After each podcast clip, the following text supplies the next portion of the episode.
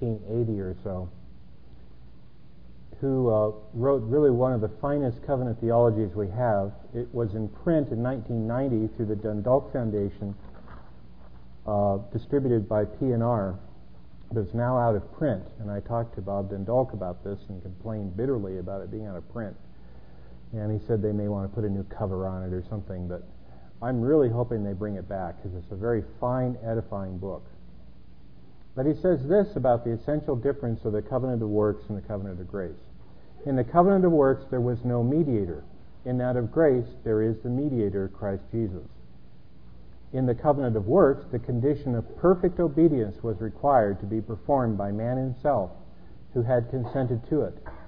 In that of grace, the same condition is proposed as to be or as already performed by a mediator. Substitution. And in this substitution of the person consists the principal and essential difference of the covenants.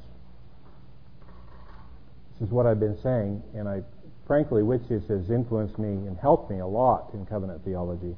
And I just thought that uh, put it so well that personal obedience is what the covenant of works is really all about.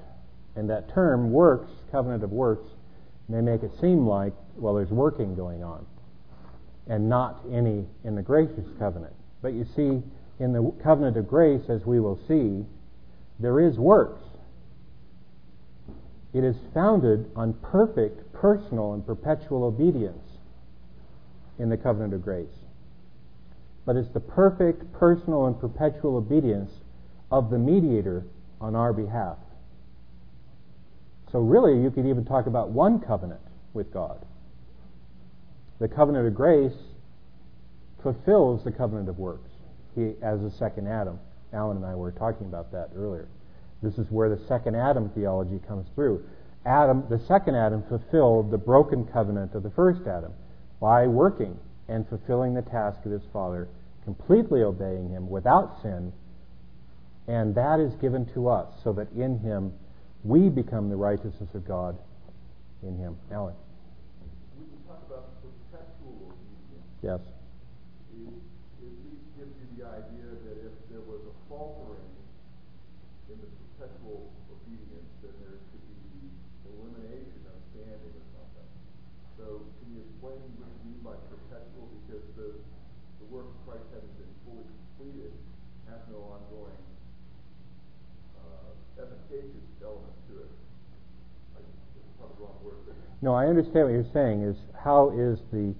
obedience of Christ perpetual?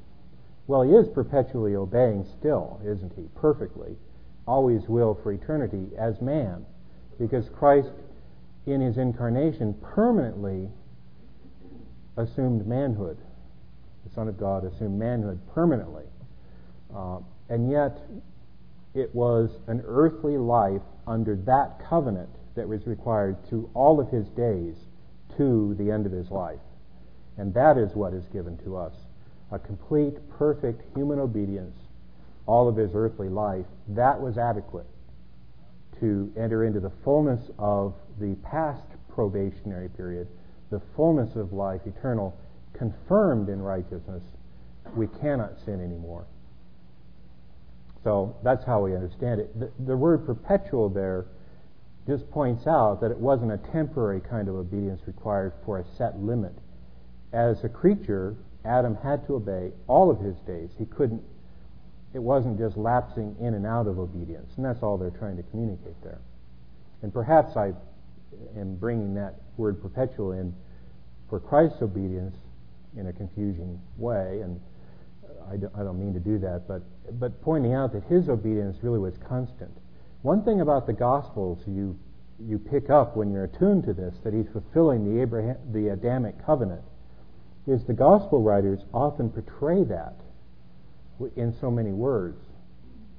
For example, the temptations are cast in terms of the temptations of Adam in the garden, and that he fulfilled the same temptation issues, and he, he passed that, that test. Uh, and the gospel writers are saying that Christ's obedience is throughout his life, not just at the cross. And this is, of course, the active obedience of Christ that we are so uh, rightly uh, enamored with because of Machen's uh, and Murray's insight on this. Murray really helped us to see that so well. He, John Murray wrote on that uh, very explicitly, the active obedience of Christ, which we'll talk about. So I read your quote. Now we're going to look at the scripture. Oh, I want to just clarify one more thing. Uh, Caroline Poundstone asked about Genesis 12, 1 through 3, whether that was part of the Abrahamic covenant or not, because it came bef- there was promises given to Abraham before the covenant in Genesis 15 was actually made. And I'm not sure I answered exactly to the point, but th- the answer is yes. Yes, there you go. Uh, Genesis, the promises in Genesis 12 are included in the covenant making in chapter 15 by implication.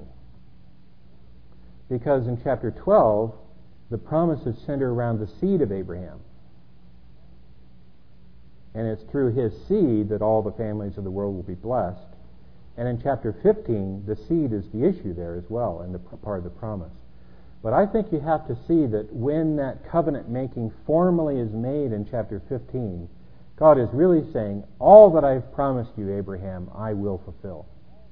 And it's embodied in the seed promise, but it includes the land promise and, and all the other elements, the blessing to the nation. So I, I think absolutely yes.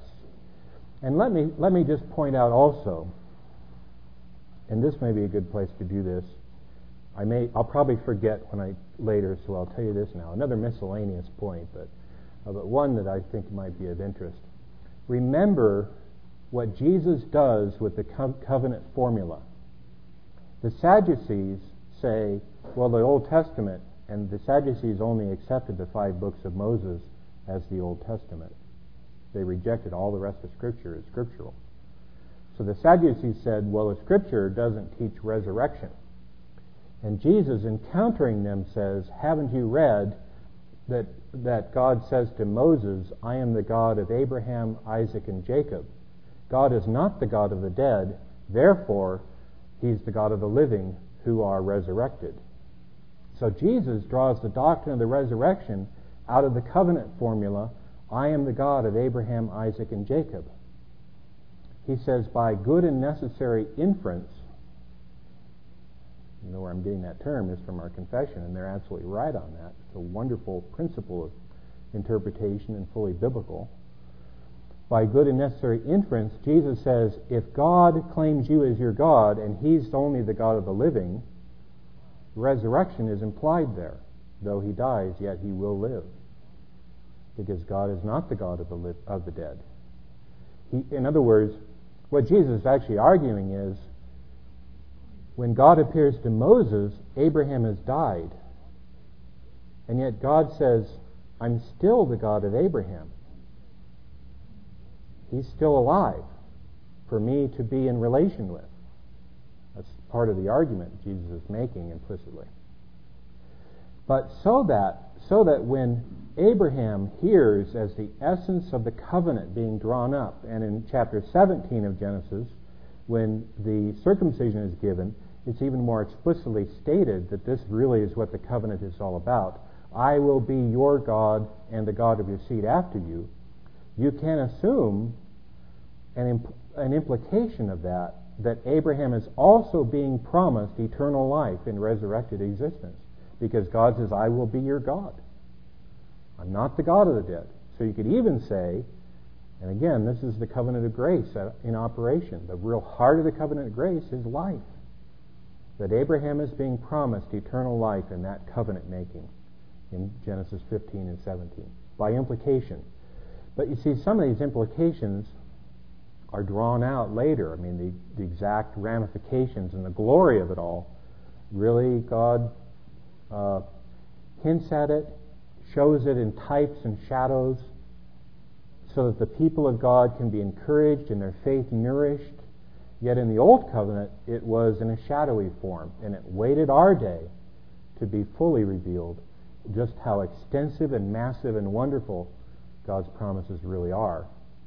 So that's just a, a point to make. You can see the continuity again as well as the differences in the eras. Well, let's turn again, please, to Genesis, excuse me, uh, Galatians chapter 3.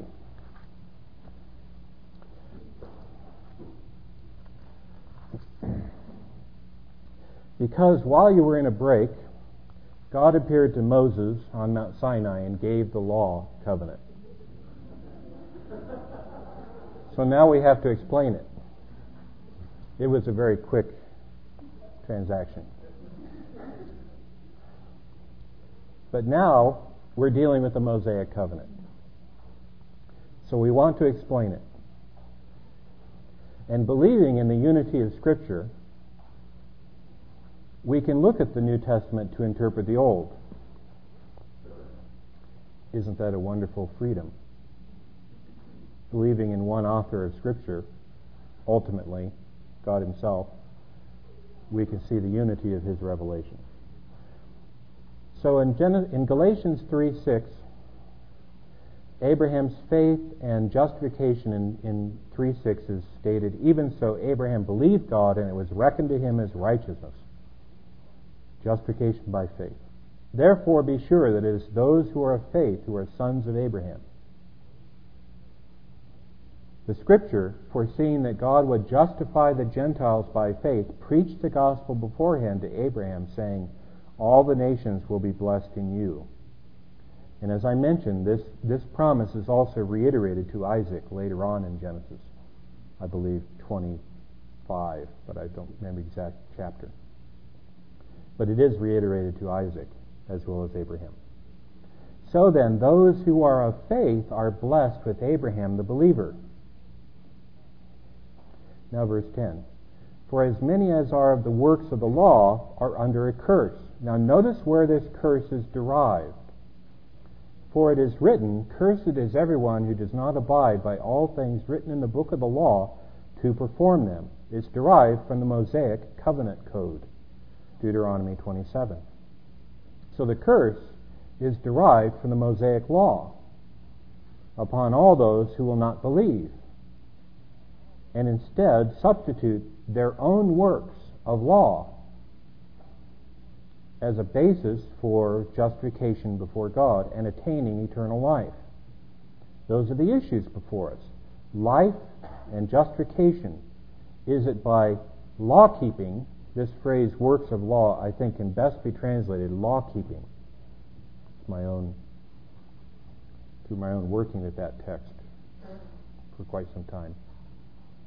Through law keeping, they are under a curse because Cursed is everyone who does not abide by all things written in the book of the law to perform them, to complete them. Now there is an unstated assumption. No one can do it. No one can keep the law perfectly.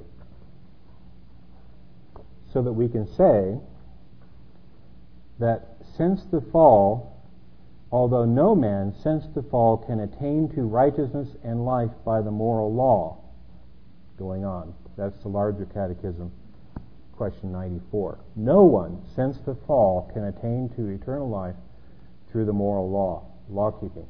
Now, verse 11. Now that no one is justified by the law before God is evident, for the righteous man shall live by faith. Where does that come from? Verse 11. That statement, the righteous man shall live by faith. And of course, by implication, it means exclusively the righteous man, the one who will be justified, will live by faith only, not by any other way. That's how Paul means this. Well, it's from Habakkuk.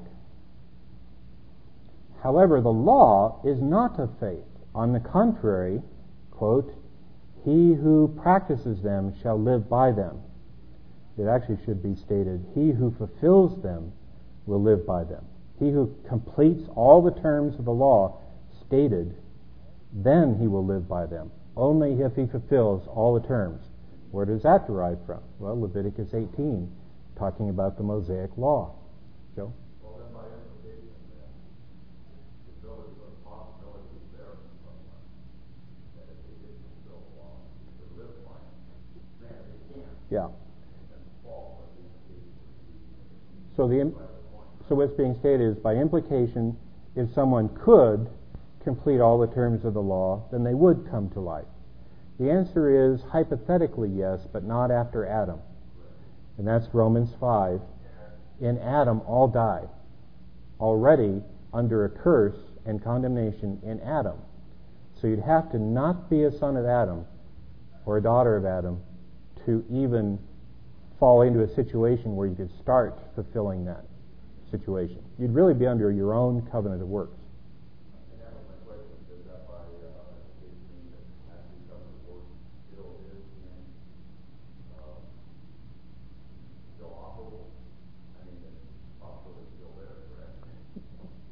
Is the covenant of works possibly still there? On, only for someone who can start out not being a son of Adam. In, yeah, in, it's real rough. We've got to look for that extraterrestrial uh, origin. No, that's see that's the that's the importance of understanding Romans five in light of this question. Is yes, hypothetically, someone could today be under a covenant of works if they could be born under some other arrangement besides under Adam. And in Adam, all of his children are cursed. So we can't even start to fulfill the covenant of works. But you see, it is simply this principle we're looking at, and this is what I'm getting to. This principle is a covenant of works principle, isn't it? That by personal law keeping, you will attain life if you can complete all the terms and conditions of this law. Now, brothers and sisters, if you're, if you're wiggling in your chair and saying, "Ooh, what's he saying?" You know, I am going to make some very careful distinctions, very briefly, but I'm going to try to make them very, very carefully so that you know you understand exactly what I'm saying. Because I'm not probably I'm probably not going to say what you think I'm going to say, so you have to hear the whole presentation. All right. But I'm showing you that to read the Apostle Paul, he is drawing these principles out of the law of Moses. The Mosaic covenant embodies this principle. These curses are not coming out of the rabbis. They're not coming out of the Greek laws or the uh, laws of the Romans. These are coming straight out of the Old Testament, specifically those laws connected to the Mosaic covenant but I'm going to make some very careful distinctions. And let me say it first the Mosaic covenant is an administration of the covenant of grace. So, but we've got to account for this, don't we? Okay, moving on. So, faith alone is the principle of life. Notice, you know, all, I've been hitting this over and over. Faith alone is, marks the covenant of grace not law keeping, personal obedience. And yet you have this personal obedience. Why? Part of the answer is as he goes forward. Verse 12 says, However, the law is not of faith. On the contrary, he who practices them shall live by them. Verse 13 now. Christ redeemed us from the curse of the law. We were under the law's curse. The law's curse. How? were we delivered? Was it by our law keeping? No. On the contrary, excuse me, having become a, excuse me, sorry. Christ redeemed us from the curse of the law by becoming a curse for us. For it is written, again, notice the source. Cursed is everyone who hangs on a tree. The source is Deuteronomy 21.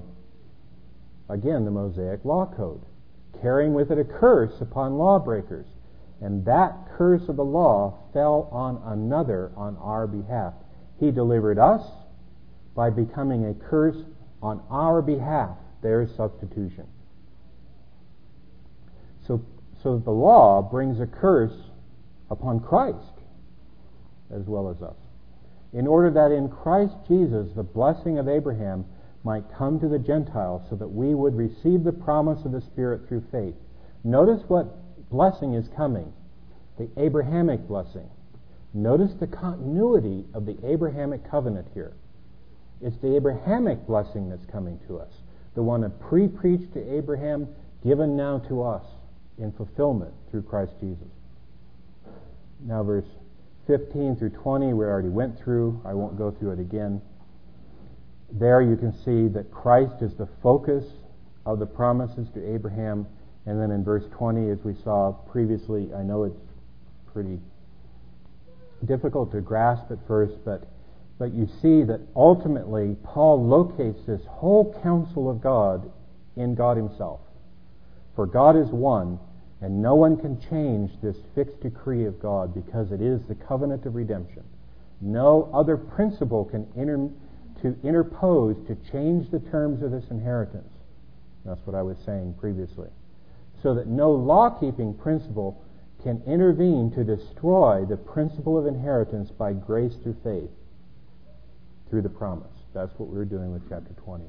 Because it's located within God Himself, Father and Son, compacting as well as Holy Spirit, compacting covenant of redemption to bring this to pass. And if that's true, the question naturally arises why then the law, right? If the law can't is brought in after the Abrahamic covenant is brought in, if the law is added, that's the term in verse 19, the law is added to the Abrahamic foundation, a law is added to it, what's the purpose? What purpose would that serve if it doesn't change the terms of inheritance to law keeping now? What is the purpose? And that's exactly what. See, part of reading Paul is asking questions. And usually he's answering those questions that come to your mind. I think this is a real trick to reading Paul. Start asking questions. Well, if that's true, what about and he usually is, is thinking along the same lines, and that's what, the kinds of things he's answering. And that is what he's answering. Is the law then contrary to the promises of God? Why did it come in? Is it, you know, is it some interloper? May it never be. Never is not possible, he says. May it never be. For if a law could be given which was able to impart life, then righteousness would indeed have been based on law. This answers uh, Joe's question earlier. See, law keeping can't, as a principle, impart life. All it can do is say, do this and you will live. If you don't do this entirely, exactly, personally, perpetually, perfectly, you are under a curse. That's all the law can do, is impart a curse for lawbreaking. It does not have within it a provision for mercy as a pure law covenant principle. And so he says that when the law came in, it wasn't for that purpose of, of imparting life. That can't be its purpose, Paul says. Now, verse 22. But the Scripture has shut up everyone under sin, so that the promise by faith in Jesus Christ might be given to those who believe. In other words, the law hems us in. And you go to Romans 3 now, remember, God's purpose is that both Jew and Gentile would be indictable to God. This is Romans 3, I think 19, 18 or 19. So that the law hems us in and says, you've got to, you can't do anything yourself to merit eternal life. Nothing you do personally can bring you eternal life. Not even the best things are adequate. So it shuts you up. It puts you in a prison, and it says to you, there's only one way out. That door can't be opened any way except by faith in another, in Jesus Christ. That's exactly what Paul says in verse 22. The Scripture has shut everyone up under sin, driving us to Christ as a whipping. You know, it's sort of a whip in a sense, a merciful whip. 23. But before, oh, I'm sorry. I can't read that.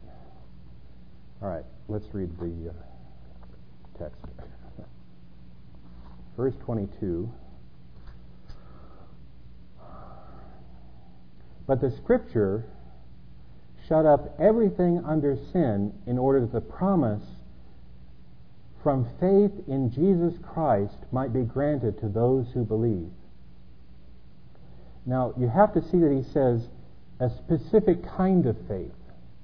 It's, it's the scripture in the era of law shutting everyone up under sin, moving to the faith in Jesus Christ when he appears.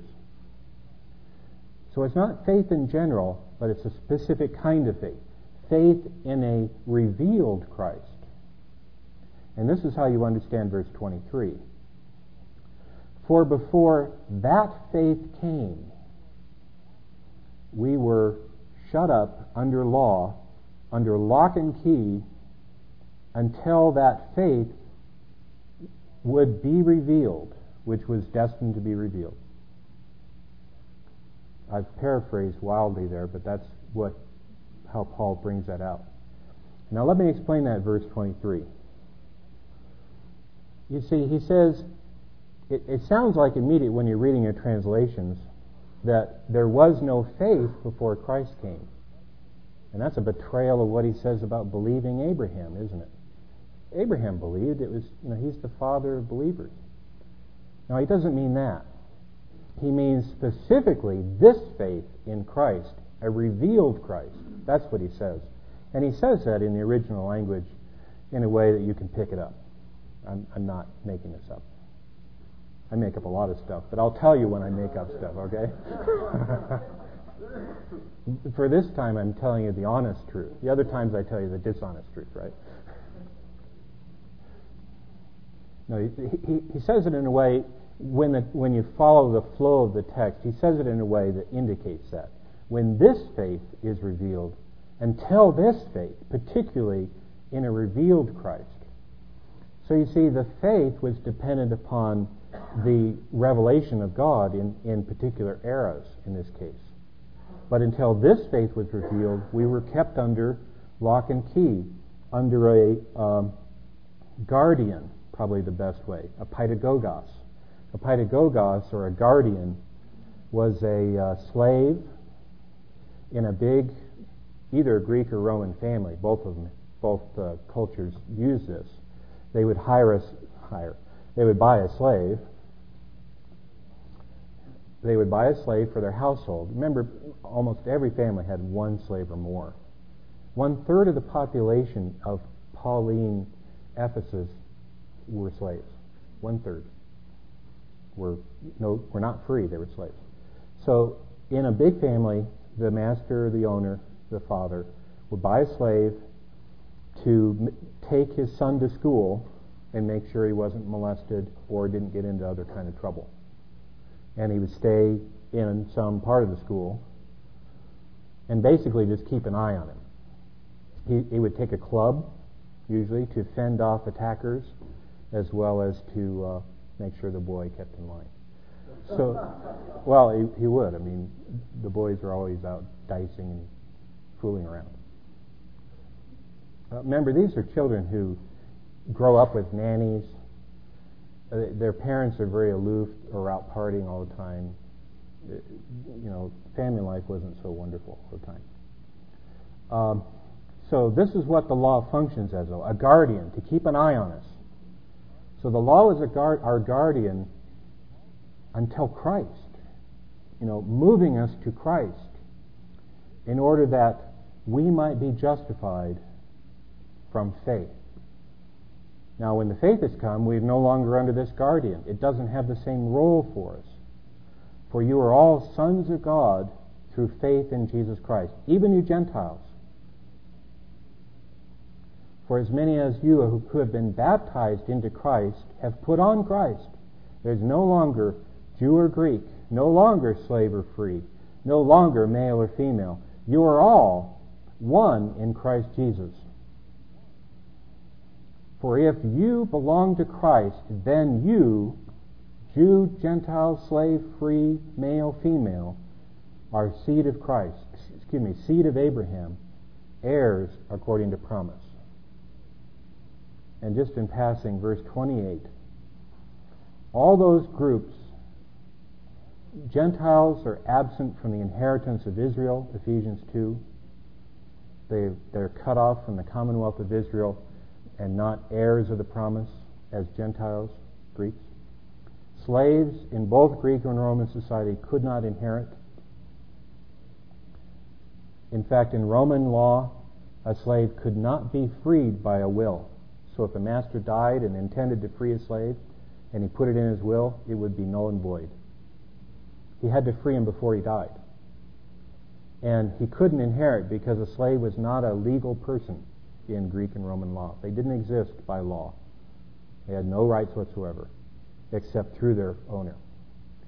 Now, there were, there were some changes as time went on, but at the time Paul is writing this, he's saying he, everybody knew slaves were non persons. In fact, the common Greek word for slave was soma, body. It's even found in Revelation 18. They were just talking tools, you see. They weren't legally persons. They had no inheritance rights. Likewise, females could not inherit except by, by certain uh, roundabout fashions in both Greek and Roman world. Usually they only inherited through their sons or other guardians. They had a guardian called a kurios, a lord. It's the same word for lord in the New Testament. So uh, a woman had a, had a legal guardian who represented her in law, and if she had an inheritance from her father, it wouldn't, it couldn't be directly given to her. It had to be given to her children, or her male guardian, whoever it was, and he would administer the money for her. And that's the issue in verse 28. Who inherits this Abrahamic promise? Who are the heirs according to promise? Well, all those groups that are cut off from inheritance in society in Paul's day are fully brought in as full heirs of this gospel promise. Equal access to life. Isn't that wonderful? There's no distinction anymore. All those societal distinctions are erased and thrown out. Good stuff.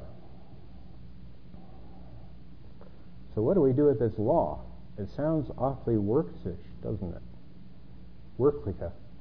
It sounds sort of like a works covenant. I already said it's a covenant of grace, and yet it's a principle of the man who does these things personally will live in them. That's drawn out of the Mosaic covenant. Well, what does Paul say in 2 Corinthians 3 6? I you to turn there now. 2 Corinthians 3 6.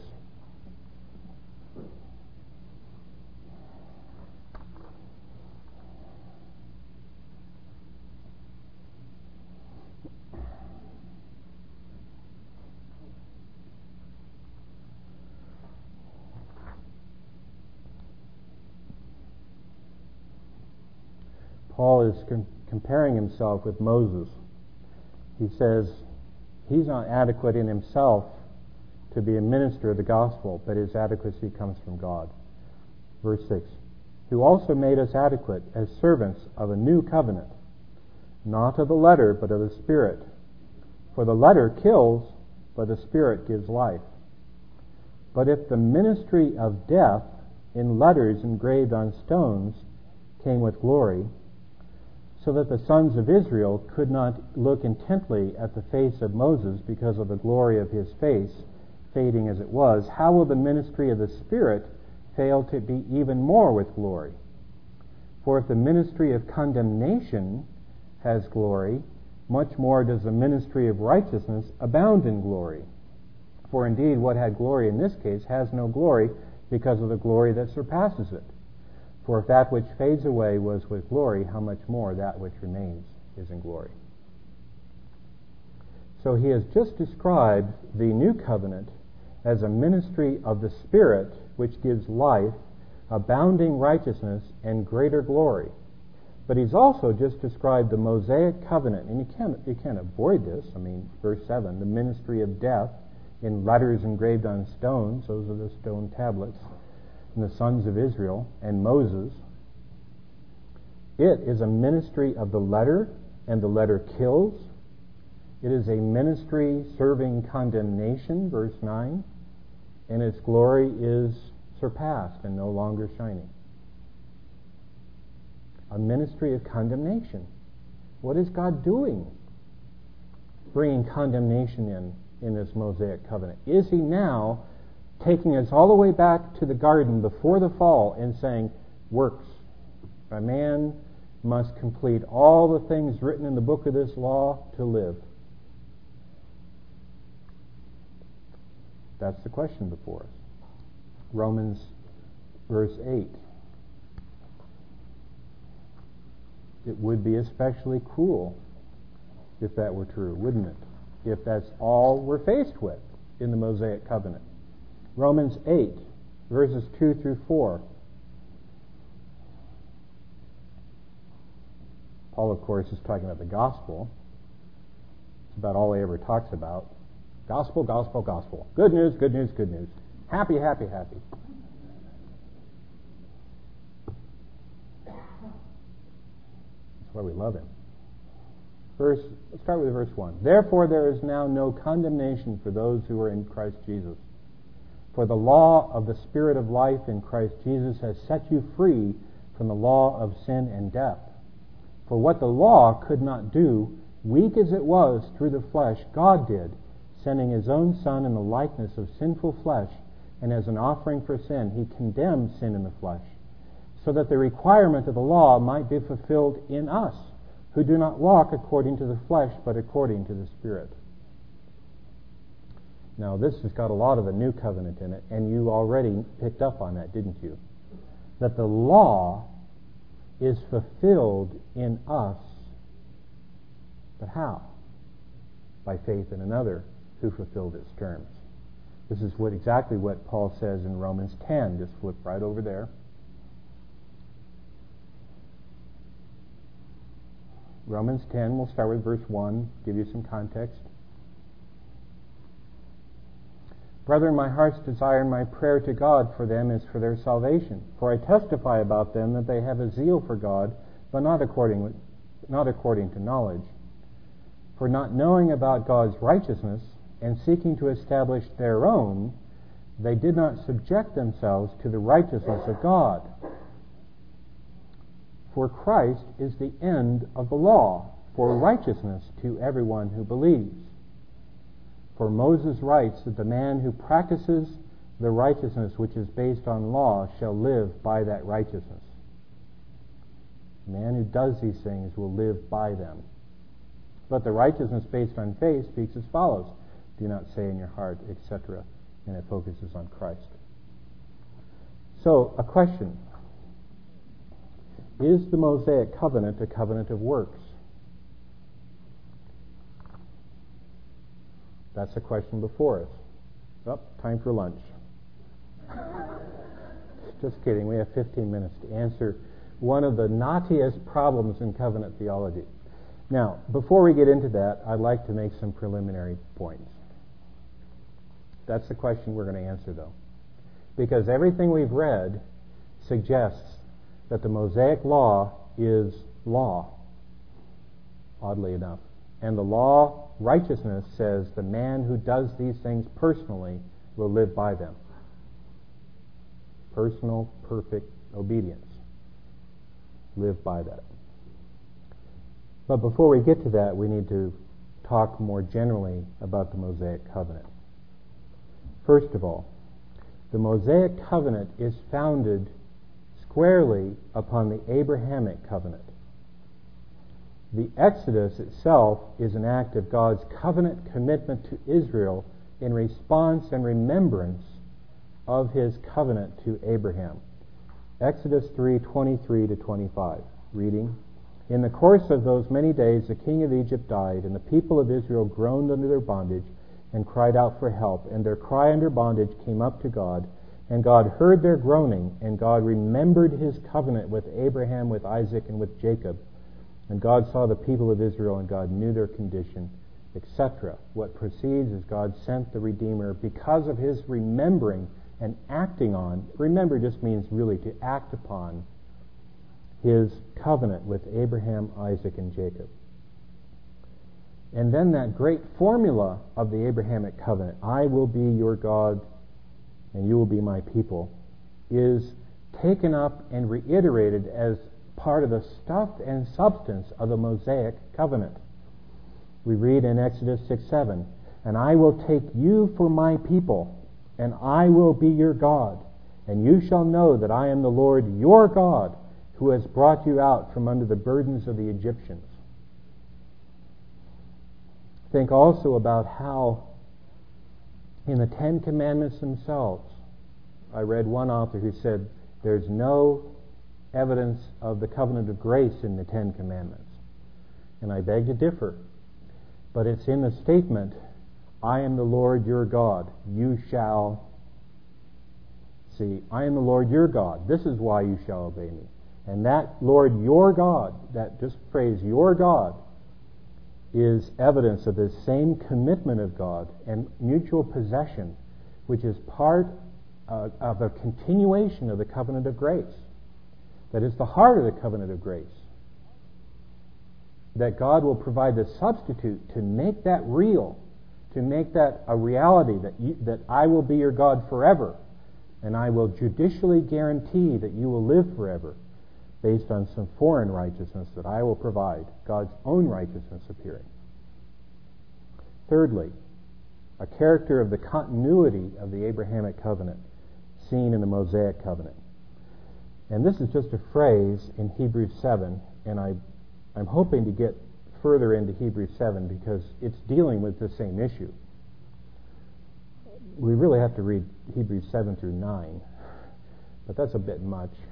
So I'm just going to read now Hebrews 7, uh, verse 11.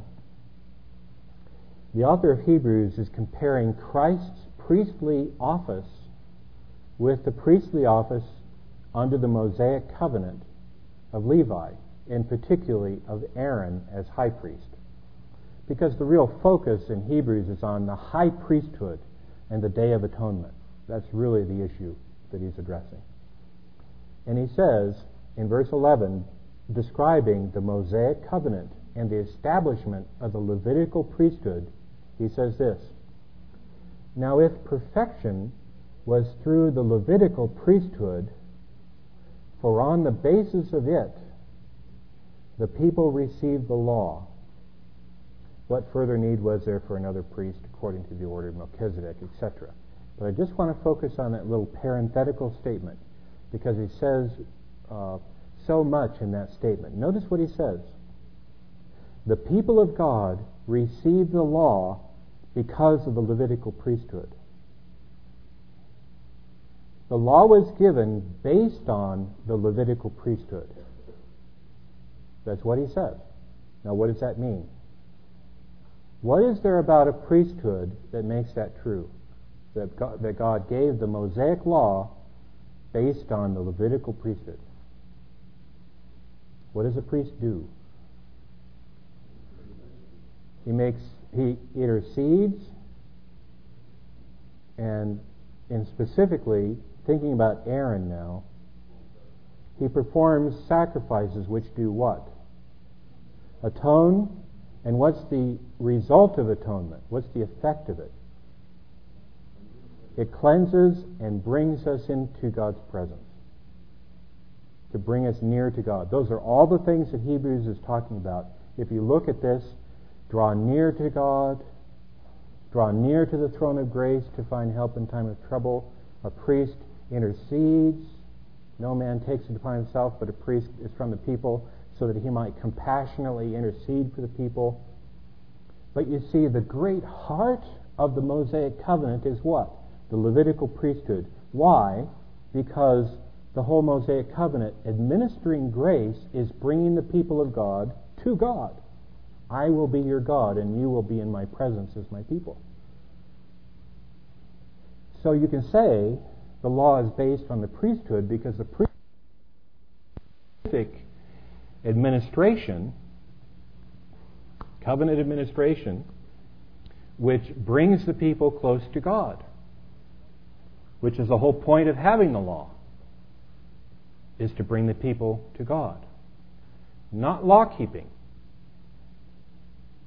but priesthood, atonement, grace, sacrifice. Somebody else dies for the people's sins. In this case, a bull and a goat. Can that remove sin? No. So the Mosaic law and the covenant of Moses is not the final fulfillment, is it? This is what the people of God are learning at the time of the Mosaic covenant and afterward. That, that it, it sure seems like a fulfillment. Is it the final fulfillment? No. What does the sacrifice do? Hebrews says the sacrifices have to be perpetual. Why? Because it can take away sins? No, because it brings annual reminder of sins. Sacrifices repeated brings repeated reminder of sins so that you would continually be driven back to hope for some other final sacrifice once for all by a priest whose priesthood would be eternal. Because our priests die. So the Mosaic law is founded on the basis of the Levitical priesthood. And that makes it an administration of the covenant of grace. And specifically, an institution founded on the Abrahamic covenant. Why? Why do I say that? What's the connection between Abraham and Levi? I mean, there's an obvious one. Levi is Abraham's descendant. But what else in the, in the context of Hebrews 7 that you know about? Remember what happened, what the, what the writer argues about the, uh, the different priesthoods there of Melchizedek and Levi in the loins of Abraham. Well, let me ask you this Was Abraham a priest? What's the evidence of that? He, he, he built altars and he, he performed sacrifices, one of which thankfully was aborted by God, of Isaac. But that was a sacrifice, an action by a priest. What else did he do? Remember with Abimelech. Abimelech took Sarah, and God tells Abimelech, Go ask Abraham, my servant, my priest, to intercede for you. So Abraham interceded for Abimelech and prayed for him, and then God healed his family. So you see, Levi's priesthood is a continuation and an administration of Abraham's priesthood for the nation. So there's a movement in covenant history now from the patriarchal age of one big individual family to an administration of the same priesthood to a whole nation. So that one of the sons' line would become the priestly clan. No longer the head of the family would be the priest, the patron, you know, the, the patriarch. So the, the Mosaic covenant, as a new administration of the Abrahamic priesthood, is, is nationalizing it, and by taking up the Levitical priesthood. But our author in Hebrews 7 says it's the same kind of priesthood, or really the same priesthood. It's Abraham's priesthood. Because Levi was in the loins of his father when his father gave the tithe to Melchizedek. Thereby, the same priesthood is involved. And Melchizedek's priesthood is greater, and Christ is in the order of Melchizedek. You can see how you have to argue theologically somewhat, right? You have to look at a number of scriptures and bring them together to understand these points.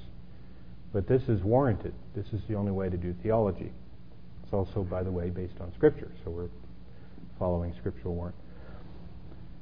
So, there are other elements of continuation of the Abrahamic covenant in the Mosaic. There's the reception of the land promised to Abraham, and the people enter into the land and Joshua leads them into the rest, doesn't he? Throughout the book of Joshua. And he gave them rest from their enemies all around. He rested them, he sabbatized them. Of course, author of Hebrews chapter 4 has something to say about whether that was final or not. But they were uh, entering into at least a partial fulfillment of that promise. Finally, we see that Israel as the church would never be annihilated. Leviticus 26 again. I may send you out among the nations, but you will never disappear from the face of the earth, because I will remember my covenant with Abraham, Isaac, and Jacob. I will Continue to remember that because that covenant is still in force. That's the point of that. So, the Mosaic covenant is an administration of the covenant of grace, founded squarely on the Abrahamic covenant, continuing it and serving its purposes. But what do we do with this works element? You got to tune in tonight. I hope we're all awake enough to do this. This is probably the heaviest, uh, just in passing, and, and at the end here, I'm going to conclude with this. This is probably the heaviest aspect of covenant theology is untangling the distinction between the works element in the Mosaic law and covenant and the gracious element. And there's been a lot of uh, dispute and misunderstanding among us on this. Uh, I will be presenting my opinion as a tentative conclusion, uh, but one where I certainly don't have all the answers. I'll read you some of our great divines on this. But the point is, you have to account for all the scriptures on these issues and understand these issues very, very carefully. But I want to make sure you understand that the Mosaic covenant was advancing the grace of God in Christ Jesus and not in any way substituting works righteousness for eternal life. It was not doing that in any way. And none of our theologians say that, thankfully. So the, the disagreements are on some of the particulars and some of the terms used to describe things and, and such, but I, I think they can be easily described, at least in general. So that's what I attempt to do. Let's uh, close our time together in prayer. Almighty Father, we thank you that you have given us this revelation of yours which is so intricately interwoven, and yet in a way that we can understand, written to us in human language. We don't have to ascend into heaven to bring Christ down and, and find eternal life on our own and work it out, but you have given it to us as a free gift. Please bless us this afternoon as we engage in our many activities. Bless us as we meditate upon these things and guide our thoughts and meditations to be pleasing to you, O Lord, our rock and our Redeemer. In Jesus' name, amen.